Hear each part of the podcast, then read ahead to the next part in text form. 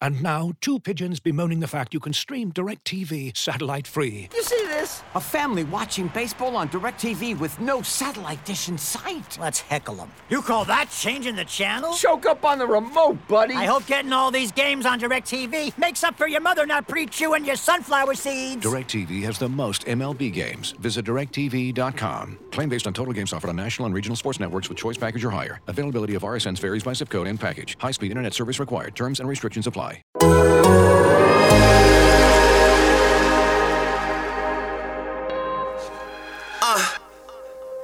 You are now tuned into anything's potable. The most honorable, the most audible. Hold the applause like Paul Pierce. Welcome to Anything Potable, the Boston Celtics podcast here on the Athletic Podcast Network. I am your host, Sam Jam Packard, professional sports fan. And I am joined, as always, by the kid, the god, the legend himself, Celtics beat reporter from The Athletic, Jay King. Ladies and gentlemen, we are coming to you middle of the week.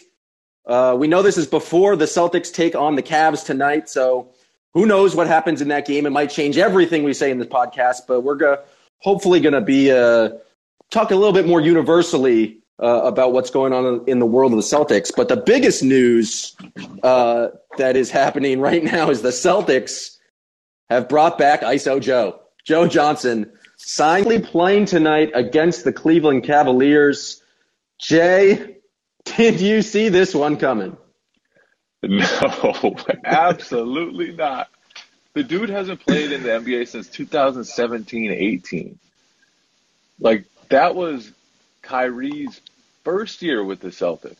That was when Kyrie and Gordon Hayward got hurt and Jayson Tatum was a rookie and the Celtics went to the Eastern Conference Finals with Terry Rozier as their point guard.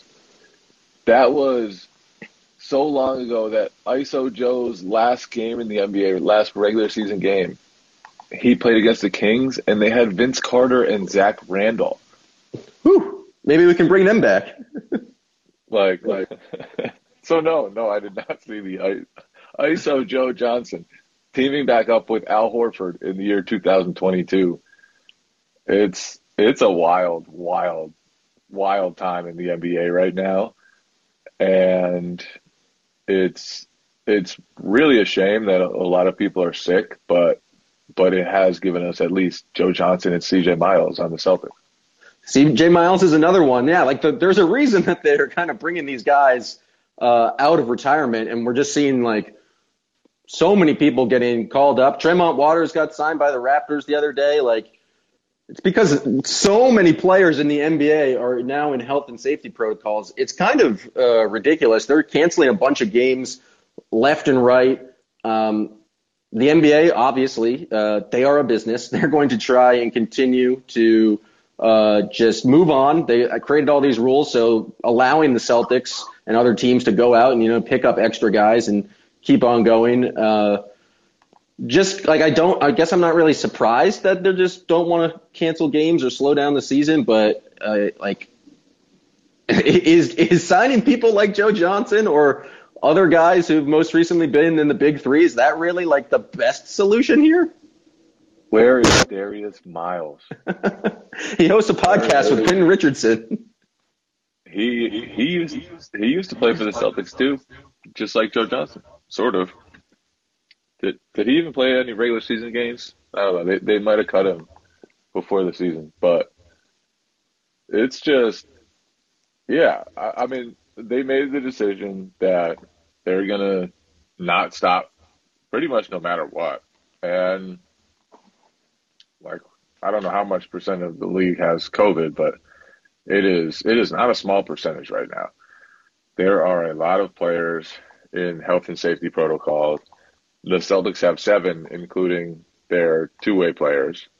They also have Robert Williams, who was out last game for personal reasons. They are just in kind of dire straits regarding like the the depth deep down their roster.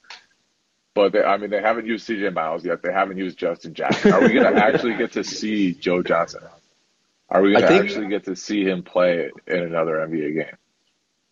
I I think so. Like if you don't, if you only have like eight or nine guys on the roster, you're going to need someone to just come in, even if it's just for like six minutes here or there. Uh, I think there's a, a, good chance we see both of them in this uh, Cleveland Cavaliers game, and it's it's an interesting situation because I think last year uh, the Celtics were at a pretty serious disadvantage just in terms of games missed due to COVID. I think Tatum was clearly affected by it. Um, and there were a number of teams that uh, felt like they had a, a lot worse kind of COVID related uh, games missed. But right now, it's like each, it feels like every team in the league is just like, all right, pick your eight guys who are, who are good to go, and we'll go up against our eight guys who are good to go. And I don't know what it means for the basketball. Like, I uh, wasn't able to watch the, the Celtics 76ers game, but I tuned in while I was uh, studying or I like looked up the box score and I saw that Freedom was starting and I just go, oh, well then there's just absolutely nothing we can like really take from this game. Like, not only did he start, but he shadowed Joel Embiid's minutes, which means Enes Freedom for the fourth time in his career played more than 40 minutes in an NBA basketball game. Is was Bruno really that bad of an option? Like they just absolutely could not put Bruno Fernando on him. I feel like if you put Bruno Fernando or any not large man against Joel Embiid, it's just going to be foul city. You know, even Robert Williams last year. Remember his first start against Embiid, and he picked up three fouls in like 30 seconds. I feel like that's that's what you risk if you put somebody else on on Joel Embiid, like a Bruno Fernando type that maybe you don't necessarily have full trust in. And Kanter, for all his flaws defensively, and he has plenty, he's not terrible in the post. Like he's not a bad post defender. He's not the worst Joel Embiid option you can run out there. He is large. I'll give him that. He is a large fellow. Until Joel Embiid starts hitting all mid range, and then all bets are off. And he uh, he did not have too much trouble with Mr. Freedom's defense. And so not I'm not too surprised. Like I said, I didn't see the game. What what did I miss? Like what did what did any uh, Celtics fans or what did you learn from the Celtics playing the 76ers? I saw that Freedom was starting. I saw that the Celtics kind of collapsed late, uh, giving up like I think it was like an 18 to six run to close the game.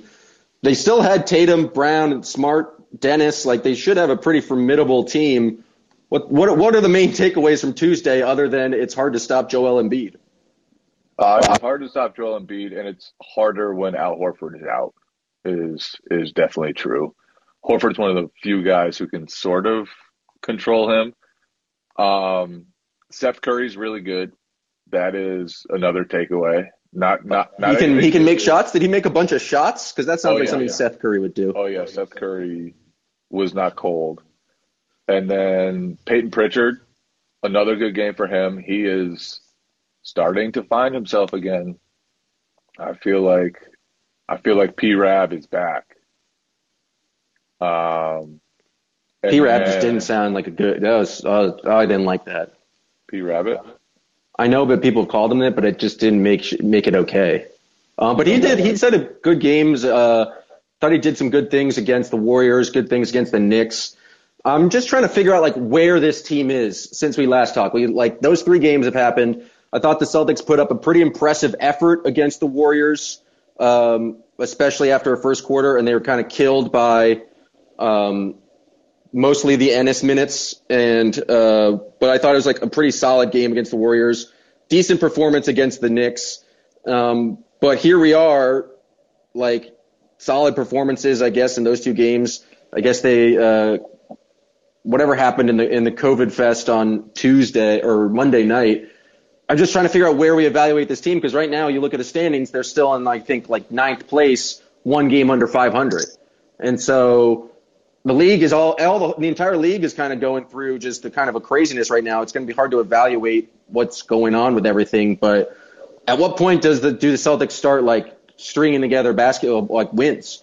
I mean, we know we knew it was going to be a pretty tough December just based on the schedule. Um, but like, what is this team, and what what can we like take away from what they've been able to do over the last week, which is, I guess, go one and two. Yeah, I think the the December part, the tough December part, is part of the reason why it's so frustrating for Celtics fans to see a collapse like the other night against Philadelphia. Because it's been a tough month. It was always going to be a tough month. You looked at the schedule, it was like, wow, a lot of road games. Wow, a lot of playoff competition. And then add on top of that, sprinkle on top of that, like a bunch of health and safety protocols and Jaylen being out for a while and like you have a mixture for a very difficult month.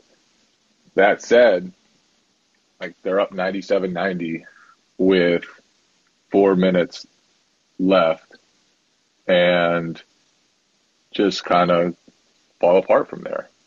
The offense, it was like turnover, turnover, stalled possession. It was just, it was bad. Was it the same, just kind of like the offense didn't know what to do in down the stretch, and it was like Tatum takes a tough shot, then maybe J- Jaylen Brown takes a tough shot? Yeah, sort of. Um, or this time they sprinkled in some turnovers too. Oh, they, no, they do that uh, from time to time. That's one of their, their go-to moves in, in the clutch. They, they didn't play um, Dennis Schroeder down the stretch, which was interesting Good. because he's normally been in the closing lineup. And I don't know whether it was a um, just because he was coming back, and I don't know whether he, his minutes were restricted or, or whether it was that or they just went away from him. Uh, but they played Peyton Pritchard some down the stretch. They played Romeo Langford some down the stretch. They played Enes Kanter all the way down the stretch. Um, and so, yeah, I don't know what to take from all these weird games where both teams have so many guys out, and it's just kind of so much attrition all the way around the league. Um, but like for two years now, the Celtics have been 500 or right around 500. And I do think you know once once December ends and the schedule lightens up a little bit, they'll start to string together more wins, especially if they can get healthy, if they can get Grant Williams, Al Horford, Josh Richardson back. Like those those guys are a big deal. And if if there is a good thing to have so many guys out for as long as they have been, Peyton Pritchard has seemingly turned his season around, um, or at least you know it, it, there's a chance he's turned his season around. He's strung together two of his best games all season, so that could be a big deal for them. And I think that could factor into whether they actually do trade Dennis Schroeder before the deadline, which I think is going to be maybe the biggest storyline around the Celtics entering the deadline. It's definitely the biggest question, and it is gets back to where I wanted the Celtics to be uh, at the start of the season. I remember I said that the ideally we would evolve past a need for Dennis. Peyton Pritchard would be filling those kind of backup point guard minutes, and you could trade Dennis uh, at the trade I I deadline. ideally they would just bench him, right? Like No, I, I think I was advocating for a, so a delicately. I think uh, I, I was advocating for a trade for Dennis, but either way, I wanted Peyton Pritchard to get those minutes. Um, you mentioned them going away from Dennis a little bit. That certainly seemed to be the case. I don't think he didn't play against the um, Warriors, but they didn't close against the uh, Knicks. And it's interesting that he's kind of he clearly felt like he had a, or I guess I guess he didn't play against the Knicks either. No wonder I didn't see him out there. Um, but he's doesn't feel like he's been in the closing lineup really in December, and that's something where he was like he was pretty consistently getting close like 35 minutes a game to start the year, and it feels like his role is kind of. Uh, I mean, he's still getting a lot. He still he played 25 minutes last night, but it, it doesn't feel like he's the go-to guy down the stretch. It's clearly more difficult to assess this when so many guys are out. Um, but I think it, it doesn't.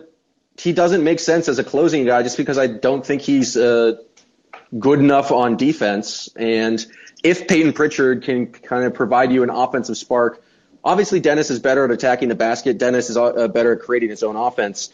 But Pritchard, just with when he's being aggressive and kind of looking to score, I think he's pretty talented in terms of attacking the basket. I think he has pretty good play making. And then he's just is he the best shooter on the team? Uh, at least from like kind of long distance, I think he's the best shooter.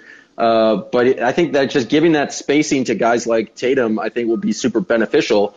And um, I hope they can trade Dennis. I don't know what teams really want Dennis. The thing is, like, they were able to get Dennis for the mid-level exception because no other team really wanted him. I don't know that for sure. I'm sure other teams were uh, dying to sign him for that same money, but he didn't really get a big contract, so I don't really know where if he has a lot of value on the trade market right now. Yeah, so, see, I, I think he's going to have some serious value because he's a guy making just six million dollars who can make a difference somewhere. Like you look at, let's say the Nuggets, right? And I, I don't know what Jamal Murray's deal is. I don't know when he'll be back, when he'll be healthy, but they could use another playmaker. They could use another guy to go get buckets. Um, and you can do it without trading a lot of salary. So that that's why I think Schroeder will be in vogue um, because he can score and he can help you and he's tough and he's feisty. And on top of that, it's not like you've got to unload 20, 25 million dollars worth of salary. You can just do it for like just a guy making hardly anything. And so I know, but what teams are needed like point guard right now? I guess like I mean, all teams I mean, could kind of use some scoring boost off the bench, but like Dennis is a kind of a ball ball hog, kind of a record scratch guy where he, I don't know. There's not like a clear team where it's like I think Dennis is the obvious person to add to their roster to put them like over the top into the playoffs. Just like looking at the standings right now, there's no team that immediately stands out to me like they're an obvious Dennis uh, placement.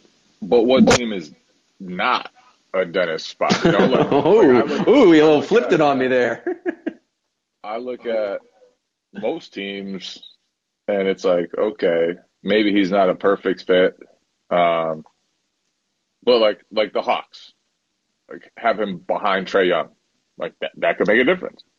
If, what about the Nuggets? They certainly need help scoring the basketball. The Nuggets. I just said the Nuggets. Oh, I wasn't paying attention. Nuggets seemed like a good one. I'm going to treat it like would it was you, my would idea. You, would you listen to me? God damn it. I know you've been studying a lot.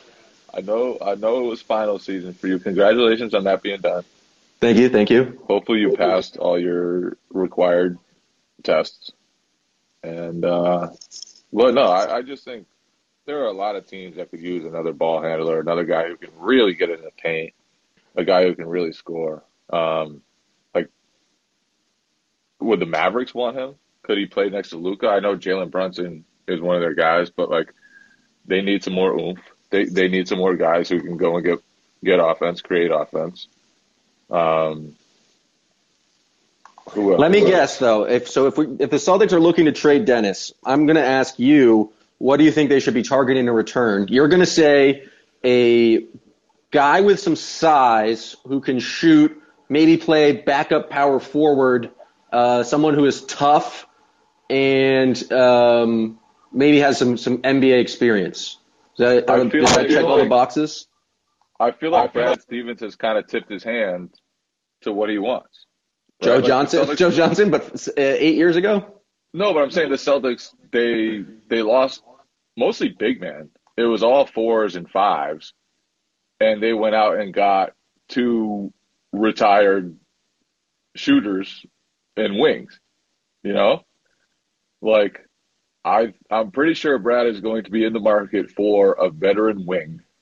That is what he's going to want. He's going to want someone who can stand there and shoot and put the ball in the bucket and help make things easier for Tatum and Brown. And that's what they should be looking for because if if they do trade Schroeder, I, I don't know if it's even right to trade Schroeder. Um, he, I think if they're going to reach their ceiling this year, like he's a part of that. Um, they need to figure things out because they haven't scored very well when he shared the court with Jaylen Brown and Jayson Tatum. And I think they've they've had some obvious fit issues with with those guys all on the court. But like he's still raises their ceiling. Um, Dennis does? Are we talking about the same Dennis Schroeder? Yeah, yeah, yeah, yeah. He, he is he, not if he he is not on the court if you're like the last five minutes of a game you need to win.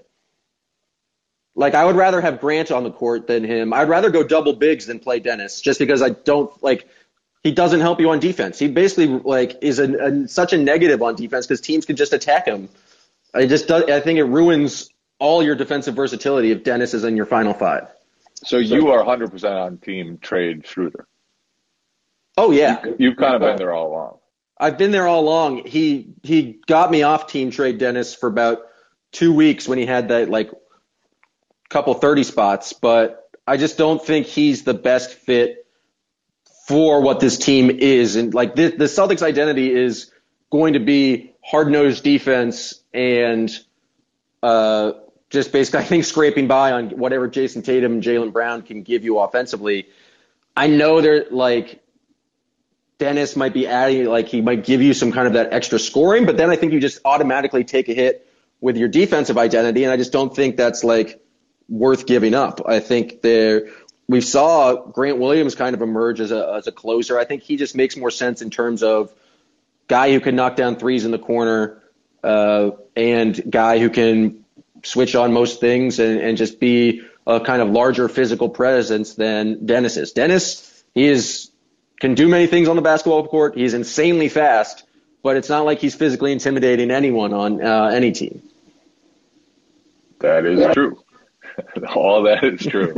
uh, but if you trade Dennis Schroeder, who just has a few more months left on this contract and will probably be wanting a big contract, what are you going to get in return?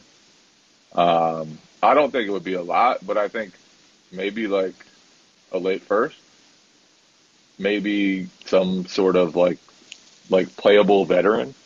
Um, I don't know. I'm just spitballing here, but and that I I think I do think that the the question of whether they trade Schroeder is going to be a significant one.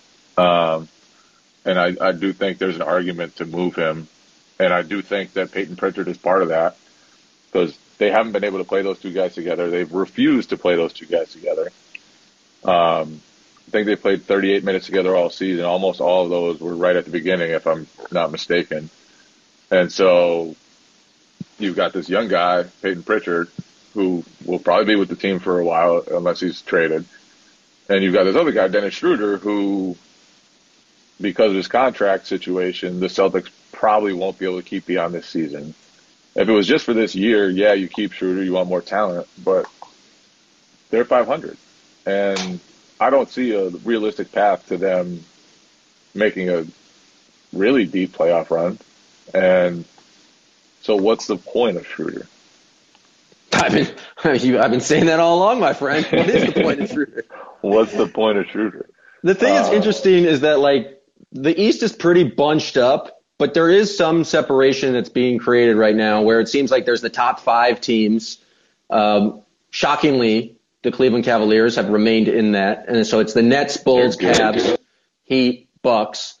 We'll see what happens with the Bulls because uh, I guess a lot of their team has come back from COVID protocols, but they had to like cancel a bunch of games.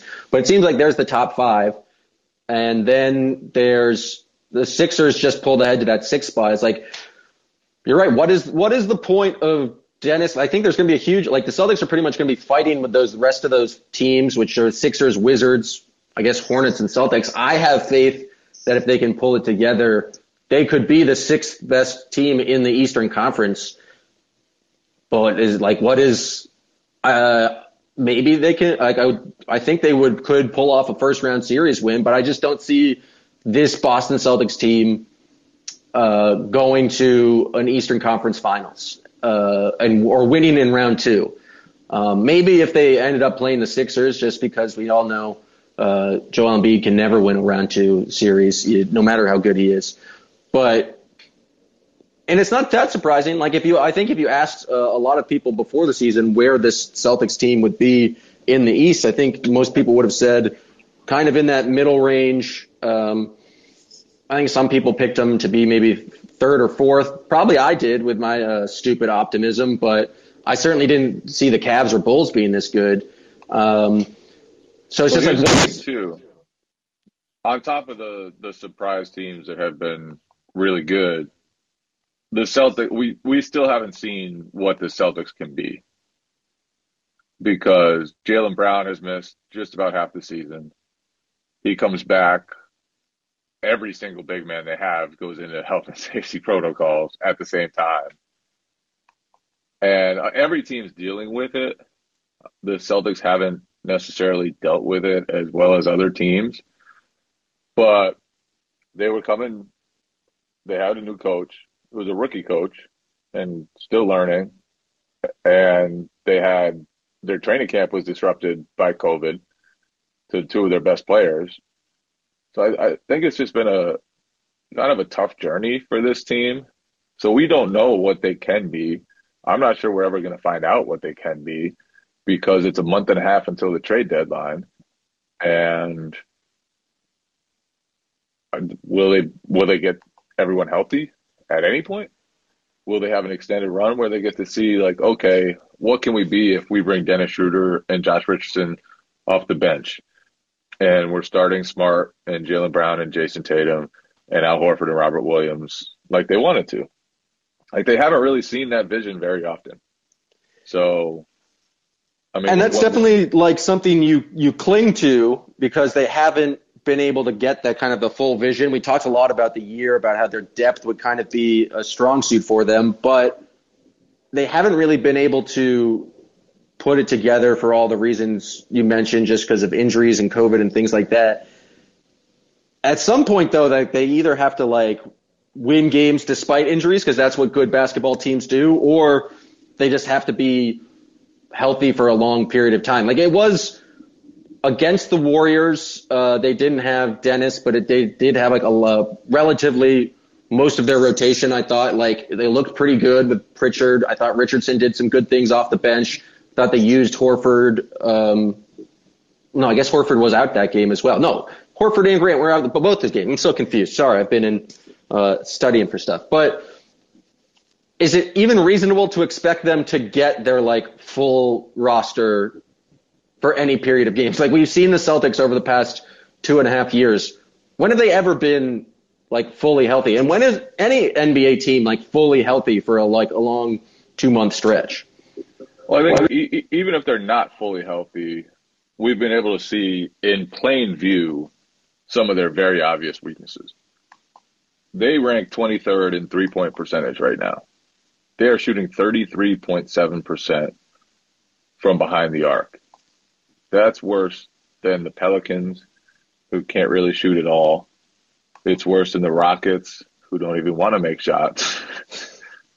They'd rather lose. It's worse than a lot of teams. Um, and and that's that's kind of the issue they haven't been able to, to overcome to me. I know the defense has kind of wavered a little bit recently. Well, that's what uh, happens when you play freedom for 40 minutes a game. That that will be pretty destructive to your defensive rating. Uh, but but to me, like the shooting and the mixture of shooters is just a real issue, and that's why moving Schroeder could actually, like, I don't even know if they trade Schroeder if they would, and even if they didn't get anyone back, if they would get any worse. Like, if you just give Pritchard and Aaron Nesmith and Romeo Langford and Josh Richardson those minutes, like would they be significantly worse? And if and if Brad Stevens decides the answer is no, then trade Dennis. Trade him. trade him for whatever you can get. Have a have an auction. Um, but if if the answer is actually they they they think they're much better with Dennis Schroeder getting into the paint and creating plays and and doing that off the bench, which he's only played ten games off the bench this whole season he's supposed to be their sixth man, and because of injuries, he's been in the starting lineup. So he hasn't filled the role that they envisioned for him very often. Um, but but do you think they would be? I mean, obviously, I, I don't even know why I'm asking you because I know you're going to say they would not be much worse, if any worse, if they traded Dennis Schroeder. I, I just don't see how it makes a huge negative impact. Like, it's not like he's been this savior on offense for when I guess Tatum goes to the bench. It's not like they're bench scoring has been fantastic. He hasn't done like been that six man guy who comes in, uh, plays like he's played a lot more minutes than I thought he has just because of injuries, but I just like his he's not been uh, amazing, and so I just don't think it was going to be that effective. Even if you if you will grant the fact that he is, I guess is a more productive offensive player than Peyton Pritchard is right now, which I'm not willing to go fully there yet uh, because I still believe in PP, but I just think it's like marginal. Uh, what the like benefit Dennis gives you over Pritchard, and if how many times have the Celtics just let a player walk and not got anything for him?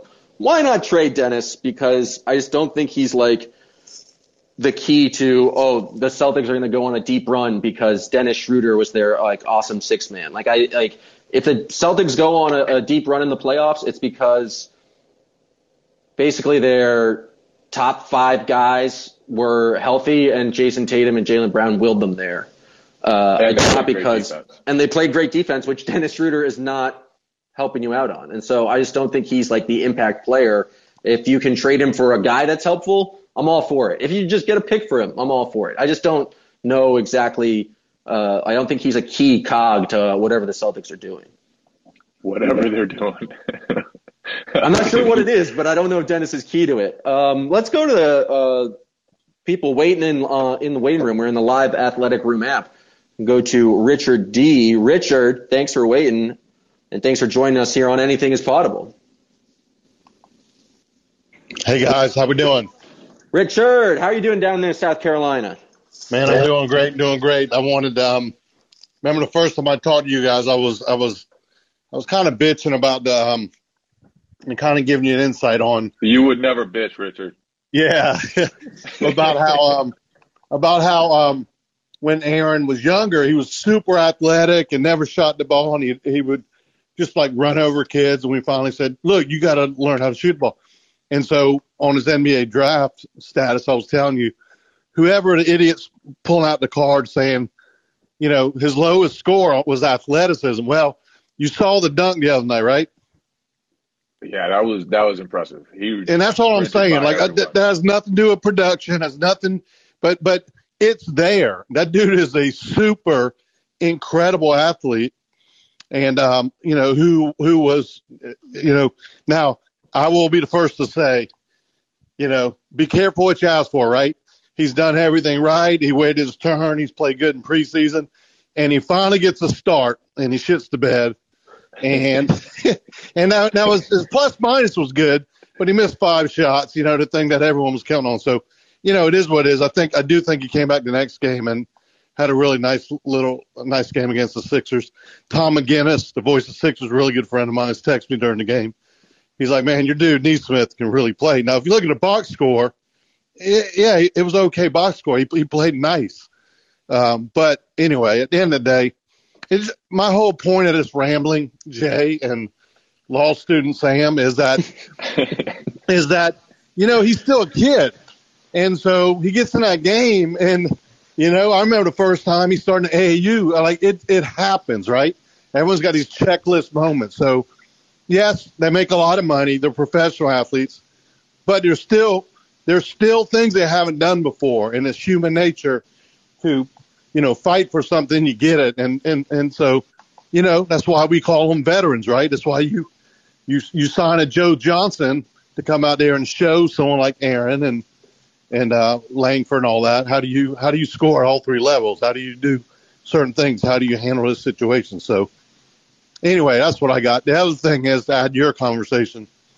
I'd say I'd say trade Schroeder. I mean, come on. At the end of the day, at the end of, I don't dislike him as a player. I just think this this funky thing that he's doing with that dude and and with, with Dennis and and Tatum and Brown, man, it ain't working. It's just not working. Like, who's gonna play defense? Yeah, yeah, they are. Uh, to me, it's more the offensive fit with those guys. They're all bucket getters, and nobody's really a table setter. And and Tatum does some of that sometimes, but but all those guys are more so scorers. And and when they're together, the offense has been really really bad. The defense has actually been pretty good. Um, Goes against everything I've been saying, but uh, but the offense has been bad. Um, and I, I think part of that is learning how to play together. But I think also like with those guys, Dennis Schroeder is a tough fit because he's not a catch and shoot guy. He's not a guy who's going to space the court. He's not a guy who's going to make it easier for Tatum and Brown to get to the basket. He's a guy who needs the ball in his hands. This episode is brought to you by Michelob Ultra, the official beer sponsor of the NBA. Want to get closer to the game than ever before? Michelob Ultra Courtside is giving fans the chance to win exclusive NBA prizes and experiences like official gear, courtside seats to an NBA game, and more. Head over to michelobultra.com slash courtside to learn more. Looking for an assist with your credit card but can't get a hold of anyone? Luckily, with 24 7 US based live customer service from Discover, everyone has the option to talk to a real person anytime, day or night. Yep, you heard that right. You can talk to a real human in customer service at any time. Sounds like a real game changer if you ask us. Make the right call and get the service you deserve with Discover. Limitations apply. See terms at discover.com slash credit card. Um, so to the Nesmith stuff, yeah, that was uh he he did have a good opportunity against the Knicks. Um, he just got to make shots, and I, I think it obviously seems to be a confidence thing and something where in short minutes it's really difficult to to make shots and be ready to make shots and know if you don't make shots you might come out of the game. Even when he's starting, he probably feels that same way. So I I trust that Nesmith will make shots at some point. Um, and when it comes, it's probably just going to come, you know. But but it hasn't come yet, and until it gets to that point, I think it's going to be tough for him to earn minutes because even right now, with so many guys out, so many guys in health and safety protocols, like the Celtics still have a lot of perimeter guys. Um, they still have Smart, Tatum, Brown. They've got Dennis Schroeder, Pritchard, who's played great lately, Romeo Langford, who they've trusted with minutes. So there are a lot of guys he's competing against for for a chance. Um, but he does have he does have some some really impressive moments. That that dunk, man, he was shot out of a cannon. He just he just raced by everyone. Um, so, what you got for us, Packard? I thought Nesmith was pretty good against the Warriors too. I mean, it, mostly saying that because he knocked down some shots, and like I think no, he was definitely good versus the Warriors. Um, but I think it's like another reason to trade Dennis is like, why not give some minutes? I don't think like obviously Nesmith's going to inherit all 30 minutes that Dennis is getting, but it basically allows you to play Payton Pritchard more and it allows you probably to play Nesmith and maybe Robio more. And I think it's just like it, you have more value long term if you're developing these young guys rather than giving a lot of time to uh, a guy on a one year deal who's probably looking to get paid and not coming back to the Celtics next year. I think we've just seen enough that like I don't think the Celtics get demonstrably worse if they do trade Dennis. I mean, if like if they trade Dennis and the Celtics just immediately become like a, a sub 500 basketball team, I'll put my hand up and say I was wrong, and he was the only thing keeping them afloat. But Packers, uh, they're already a sub 500 team. Whoa! Well, then Dennis doesn't isn't even helping them at all. Let's go to uh, Jonathan R right now. Jonathan, thanks for joining us on Potable. Hey fellas, um, I just want to. I mean, last time Richard was on, he was talking about the low gators, and I just want to say two things. I got a plus and a minus for you. My minus, I want to say, I believe Enes Kanter could maybe, maybe start for the low gators, and that's maybe where he belongs. okay? But I want to be positive. Here's my I, I love all the low gators. We must be the podcast that discusses the, the low gators the most. yeah. Uh, so, but here's my plus. I just want, as we're going into the holidays here, uh, what is something you believe that Coach uh, Ime is doing well so far? Because a lot of criticism here and there. I just want to hear from your from your takes. Like, what do you think that he's doing well? I think he's got buy-in. I think players, as hard as he's been on guys at times, including publicly, um, it seems like they like him. It seems like they're on board with what he's doing. Um, it seems like they've committed to the defensive part of it, most games at least. So I think there's buy-in there, um, and I think the kind of hard nature that he presents a lot of the time, like we don't see, except he told us when he when he texts Jayson Tatum and just says thanks for how much work you put in, you know, stuff like that. Um, I, I think it's it's kind of been a tough mix, and I I figured it would be a tough mix to figure out just because the lack of shooting. Shooting makes everything so much easier to figure out for for coaches. Like if if you have tons of shooting, it's it's so much simpler, but they don't, and so they just kind of got to try to squeeze out buckets. And and I think he's done a pretty good job. I mean, obviously there are some things he's he's done wrong. Um, there are some situations he probably would have handled differently, but he's a rookie coach. And not only that, he's a rookie coach coming in for replacing a coach who was really good. Like Brad, he was very successful in his tenure as a Celtics yeah. coach. And so, so there were big shoes to fill. And even though last year was only 500, there were big expectations for this group too. And and he's dealt with kind of a lot. So I, I think he's done an okay job. Um, I think the offense he's got to figure out how to how to get them scoring points. I think, you know, he, he talked about he's talked about the pace a lot. Um, they haven't played very fast. They haven't. Um, they haven't utilized their athleticism probably enough. And part of that is they're playing two big lineups sometimes in the modern NBA. Um, but I just think like there are ways that they could become a better transition team and thus a better offensive team, even if their half court offense doesn't really get much better. Yeah, I think the thing that Ime I've liked most from him is I think I, I, I also make fun of him for this, but I, like him being a hardo, I do think it's like effective just in terms of I like the fact that they had a really terrible end to that West Coast trip, and he gave them just tried to shame them with uh, the longest video review session ever, just talking about lack of effort. And it seems like they responded pretty well with their best, um, I think, win of the season against Milwaukee. Uh, it seems like he's pretty fired up for uh, just his team. And um, like, I love that he got a tech at the end of the first half of that Warriors game after Marcus Smart got called for that foul. Uh, it was pretty deflating, and probably the Warriors didn't need another point, and you know the Warriors ended up winning by four, so maybe those four points were pretty important. But the Celtics came out with like a new uh, energy and uh, just kind of focus there in the second half of that Warriors game. Um, obviously, I'm going to give Ime credit for that because I love uh, just crediting coaches' technical fouls for you know, like rejuvenating the team.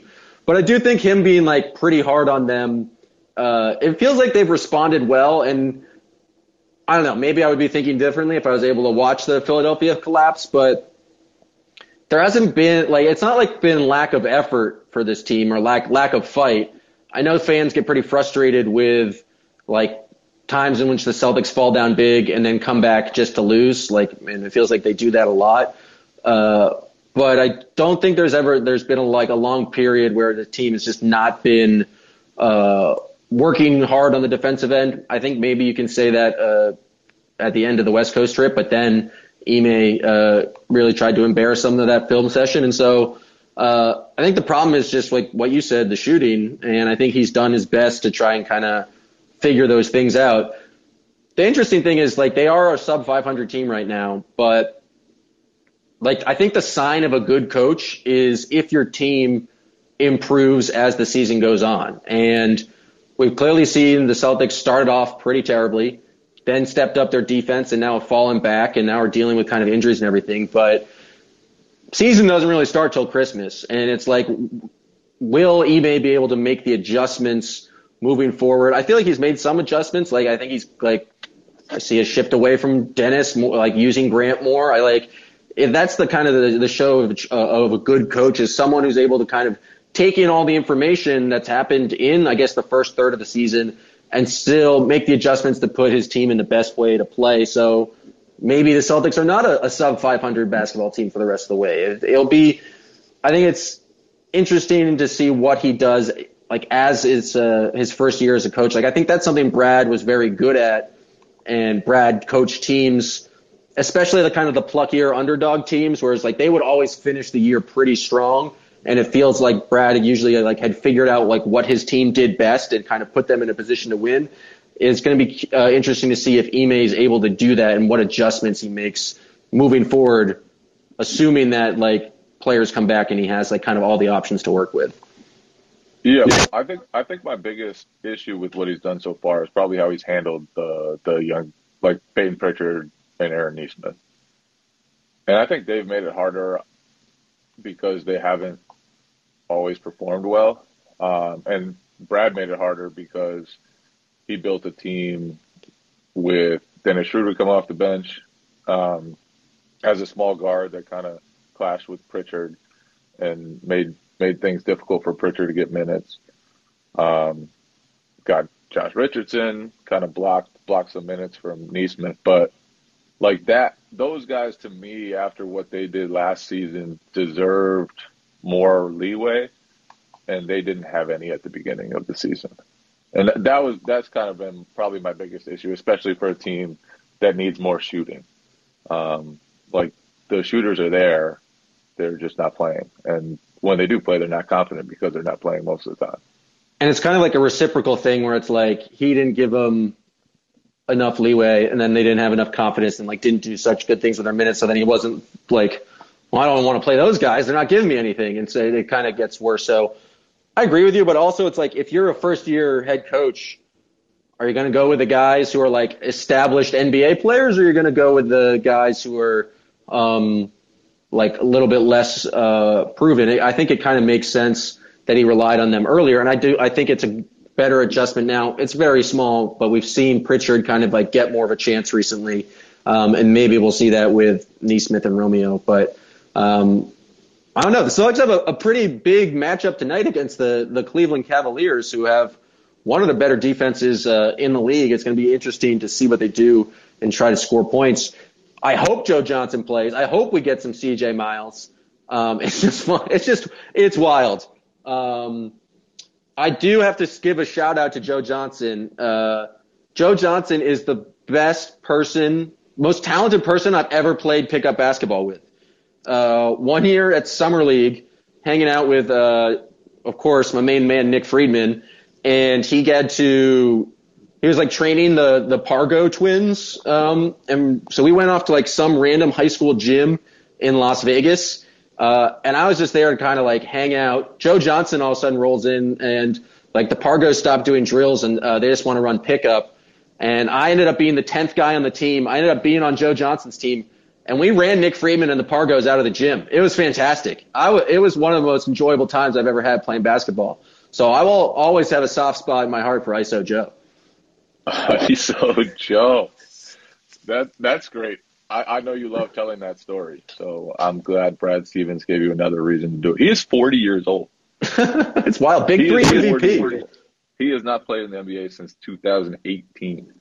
It is a week away a week and a half away from 2022. it has been a long time for my man Joe Johnson. It has what been. And trade that was when they moved him away. Was uh, one of Rick Pitino's finest moves. Um, uh, in honor of Joe Johnson, we are bringing back the potable six pack. And Jay, this was your idea. What are what, what are the players we're picking? What is the the pool of uh of guys we're picking for this uh, potable six X. Just guys who the Celtics. We're just picking, yeah, random random names who we hope that the Celtics pick up. Do they have to have because played for the Celtics, or is it just like random anyone who's oh, ever no, played basketball? just anyone from NBA history. Uh, all right, and also this is the first time we're doing this, so I don't know how it's going to work. But if you have any ideas, raise your hand. You can hop in for the potable six pack. Um, I have my number one pick in mind, but Jay, Go for it. You, you got the number one pick. Oh, it's obvious. The dancing bear, Guerschon Yabusele. the guy's a joy. The, that was obvious. Uh, well, what, what do you mean that's obvious? You said you wanted one guy back on the team you want to see playing Celtics basketball.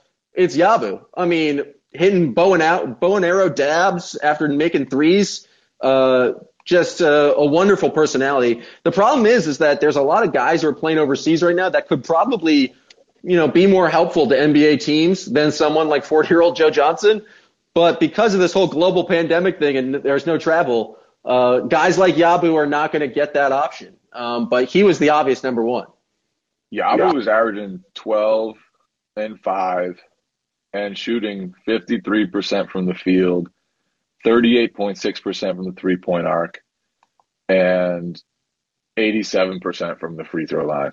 Salute to Yabu on a legitimate team, Real Madrid, where I believe he plays with Vincent Poirier, which is just fantastic. Um, so that, that was that was a worthy number one pick. I I think Kevin Garnett has to be the next pick. Yeah, I mean, a little more obvious than Yabu, maybe. I he has been retired. Is it less time than than Joe Johnson? When did when did I guess no, it's not not less time. But he's like he looks like he's still in good shape. I know he could do a better job on Joel Embiid and the 76ers to this day than Enes Freedom. So I think I and even if he didn't, just having KG in the building to to guide Tatum and Jaylen for ten days, just just a ten day contract via the hardship exception, could make a difference. KG, not a not a bad first pick. Um, I'll give you that. makes me feel a little silly that I went with Yabu number one, but um, Let's see what, what Jonathan R has. Uh, I didn't have KG on my list, but while we were talking, I was just like, you know, I, I gotta, I gotta throw him in there. Cuttino Mobley would be my next. Ooh, that's a good one. Because he's he's one of those random guys who just continues to play basketball. I think he's been in the big three, sort of like Joe Johnson, where he just never gave up the game, even though he was been out of the NBA for a long time. He has like this. He looks very old now. Kind of looks like Uncle Drewish but oh, he's, oh, he's got the white got hair. It. But he's still got it. Yeah. So I think it would be it would be fun to see Cuttino Mobley, plus Cuttino Mobley, Joe Johnson, and and CJ Miles would just be just be quite a crew. Uh, let's go to Jonathan R. He gets the fourth pick in the oh, potable wow, six wow. pack. It's it's I, I got to say it's a really tough pick. Celebrity it's, shot. I was I was hoping to maybe pull off, you know, that we we got the Joe Johnson like drafted and traded. Maybe we do like, you know, get John, uh, Chauncey to quit uh, coaching and come over and play like that early. You know what I'm saying? But yep. I think Gerald Gerald Green's just working as a development coach. He's only 35. You know, I'm sure he could. You know, we've seen him, you know, explode unexpectedly in other 10 years. Like, let's let's see what he's got in the tank. The bounce is real with Gerald. I think that's an excellent pick. He he could probably actually still play. Like most of the guys I put on my list just would should not be anywhere near the NBA, which is kind of how I feel about like Joe Johnson and CJ Miles. I don't know how much they have left, but Joe Johnson, like it's been years, years, years. He is 40 years old. CJ Miles, like he's just been out of the league. I'm not even sure he was. I know he was on the G League Ignite, but for like a day or two before the Celtics signed him. Like these are just truly wild times. Gerald Gerald is almost too good. Like Gerald Evan Turner's another one in kind of the Gerald category. Where he, he could probably give some minutes to the Celtics as well. I th- I still think that um, Joe Johnson's going to have a better shot than any of those guys, though. I think if you're just looking for pure shooting, Joe Johnson uh, is one of the better options. Uh, for my is pick, Joe Johnson going to be out there like if he does get in the game? Is he going to be out like really trying to get buckets, like just posting up guys, just just going one on one? I hope so. I hope they clear out for him. Tatum goes to the bench and it's just like, all right, our bench scoring is going to be ISO Joe. You either space the floor or you rebound, um, but let's let Cook ISO Joe cook. Just let him cook. Just let. Well, it's not like they can run plays for him. It's not like they're going to be like doing some elaborate offenses. Just like let ISO Joe be ISO Joe. Let ISO Joe cook. My next pick, board. speaking of a guy you should let cook, famously uh, an Eastern Conference Player of the Week, Jordan Crawford. Oh, come on down. oh, that's a good pick. That's a good pick. Oh, that's a good pick. I, I'm I'm sad I didn't because you know he was like obsessed with basketball. I'm True sure hooper. True with, like- hooper. like- No, like- not necessarily winning, right, right? Like he wasn't he wasn't obsessed with like doing all the like drills. I don't think. But as far as like playing basketball, that guy loved it. Like he's probably still in a gym somewhere playing like eight hours of pickup per day. Would be my guess. So that that is a good good pick. Um, that I, I mean I'm. I'm Do you have one, or should we go to Scott B to see what he's got? Let's go to Scott B to finish out. All right, Scott, you got the final six pick in the potable six pack. Hey guys, how we doing? Good. Uh, you doing? Jordan Crawford's a great pick, the triple double machine. But with my pick, I'd have to go with the guy who claimed to be an offensive player while playing for Doc Rivers, which is a bold claim, and that's Von Wafer. Ooh, wow. Von Wafer. Didn't he miss a dunk and celebrate it at one point? Yeah, and then he hit Jermaine O'Neal and knocked it out of bounds. I'll That's never forget. exactly what yeah. That was incredible. Oh, Thanks, yeah. guys. Yeah, that, that was one of the most disastrous missed dunks of all time. I'm going to actually look it up while we're still podcasting. I love the Von Wafer pick. It's a great pick, and it reminds me of someone honorable mention, Ricky Davis. I mean, why are we not getting Ricky Davis out here hooping? Uh, I think that would be fantastic stuff. Um, other people on my list, honorable mentions, uh, the two dan- two hand dunking machine, Brandon Bass. Um, I also have Vitaly Potapenko on my team. Um, he's probably like 50. I don't know how old, but uh, with a name like Vitaly Potapenko, uh, I'm never going to forget that. And then my, just trying to think of my the most random people I could get. I had Omri Caspi. Omri Caspi could hoop. Omri Caspi. Um, Milt Palacio. Mil Palacio. Wasn't he a coach for a team? Sure, why not? He was really so. I just pulled up the Von. He was really posing, like looking at the cameras, posing, and then turned, turned back around and just ran straight into Jermaine O'Neal and knocked the ball out of his hands for a, double dribble. Just incredible. I, I in, think in it, overtime, no less. it was in overtime. in overtime, no less, of a two point game. I think it was one of those games like at the end of the year when it didn't really matter. But what a moment! I mean, Oh, that that's- was just a majestic miss dunk. He he was really just just out there just stunting. um, who else did I have on my list? I had JJ Hickson. Don't ask me why. Ooh. He just came came to mind as as a random hooper. Raja Bell. Raja Bell was uh, was a was a player on those those Sun teams. Yeah, and he fits the mold of guys that Brad has been looking for, like guys with size who can shoot a little bit. Um, I th- I think Raja's worth a call. Damon Stoudamire looks like he's in shape too. He might be ready. Yeah, I I didn't realize that Damon Stoudamire and Ime were like best friends since or like close friends since uh, early childhood, or like at least played AAU together. Uh, yeah, yeah. That the Himmelsbach story on the profile of Ime was uh was pretty good. I know you I know you didn't get any thanks for shouting it out, um, but um, I'll, I'll do it uh, and see if what Adam says. I know he's uh, was getting very liberal throwing out the thanks for that article. Did, did yeah, that was that was a really good piece by my guy Himmelsbach. Um, It's true. Any the only other guy I have on my list is a real wild card because he doesn't even play basketball. But I was was thinking Wily Mo Peña might be worth a call. I want to see what he's doing these days. He's a big man. he's a giant dude. Um, man, he could sock a dinger. Man, he could not hit a curveball. But you know, I think I think it'd be interesting to see what Wily Mo Peña is up to. I don't think we can go anywhere else from here. Uh, yeah, I mean, Will, if Wily Mo is potable, then anything is potable. Well done. Well done. As you've probably heard by now, we've teamed up with BetMGM this season. We'll be using BetMGM lines to make all of our picks, and we'll have special offers for our listeners each week. If you haven't signed up for BetMGM yet, use bonus code The Athletic, and you'll get a one-year subscription to The Athletic plus up to a $1,500 first bet offer on your first wager with BetMGM. Here's how it works. Download the BetMGM app and sign up using bonus code The Athletic. Make your first deposit of at least $10. Place your first bet on any game and claim your voucher for a one year subscription to The Athletic.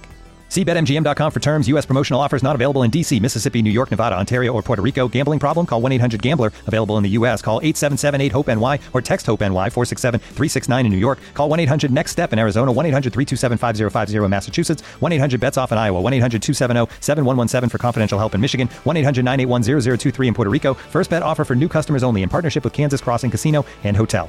Don't forget, if you haven't signed up for BetMGM yet, use bonus code The Athletic, and you'll get a one-year subscription to The Athletic, plus up to a $1,500 first bet offer on your first wager.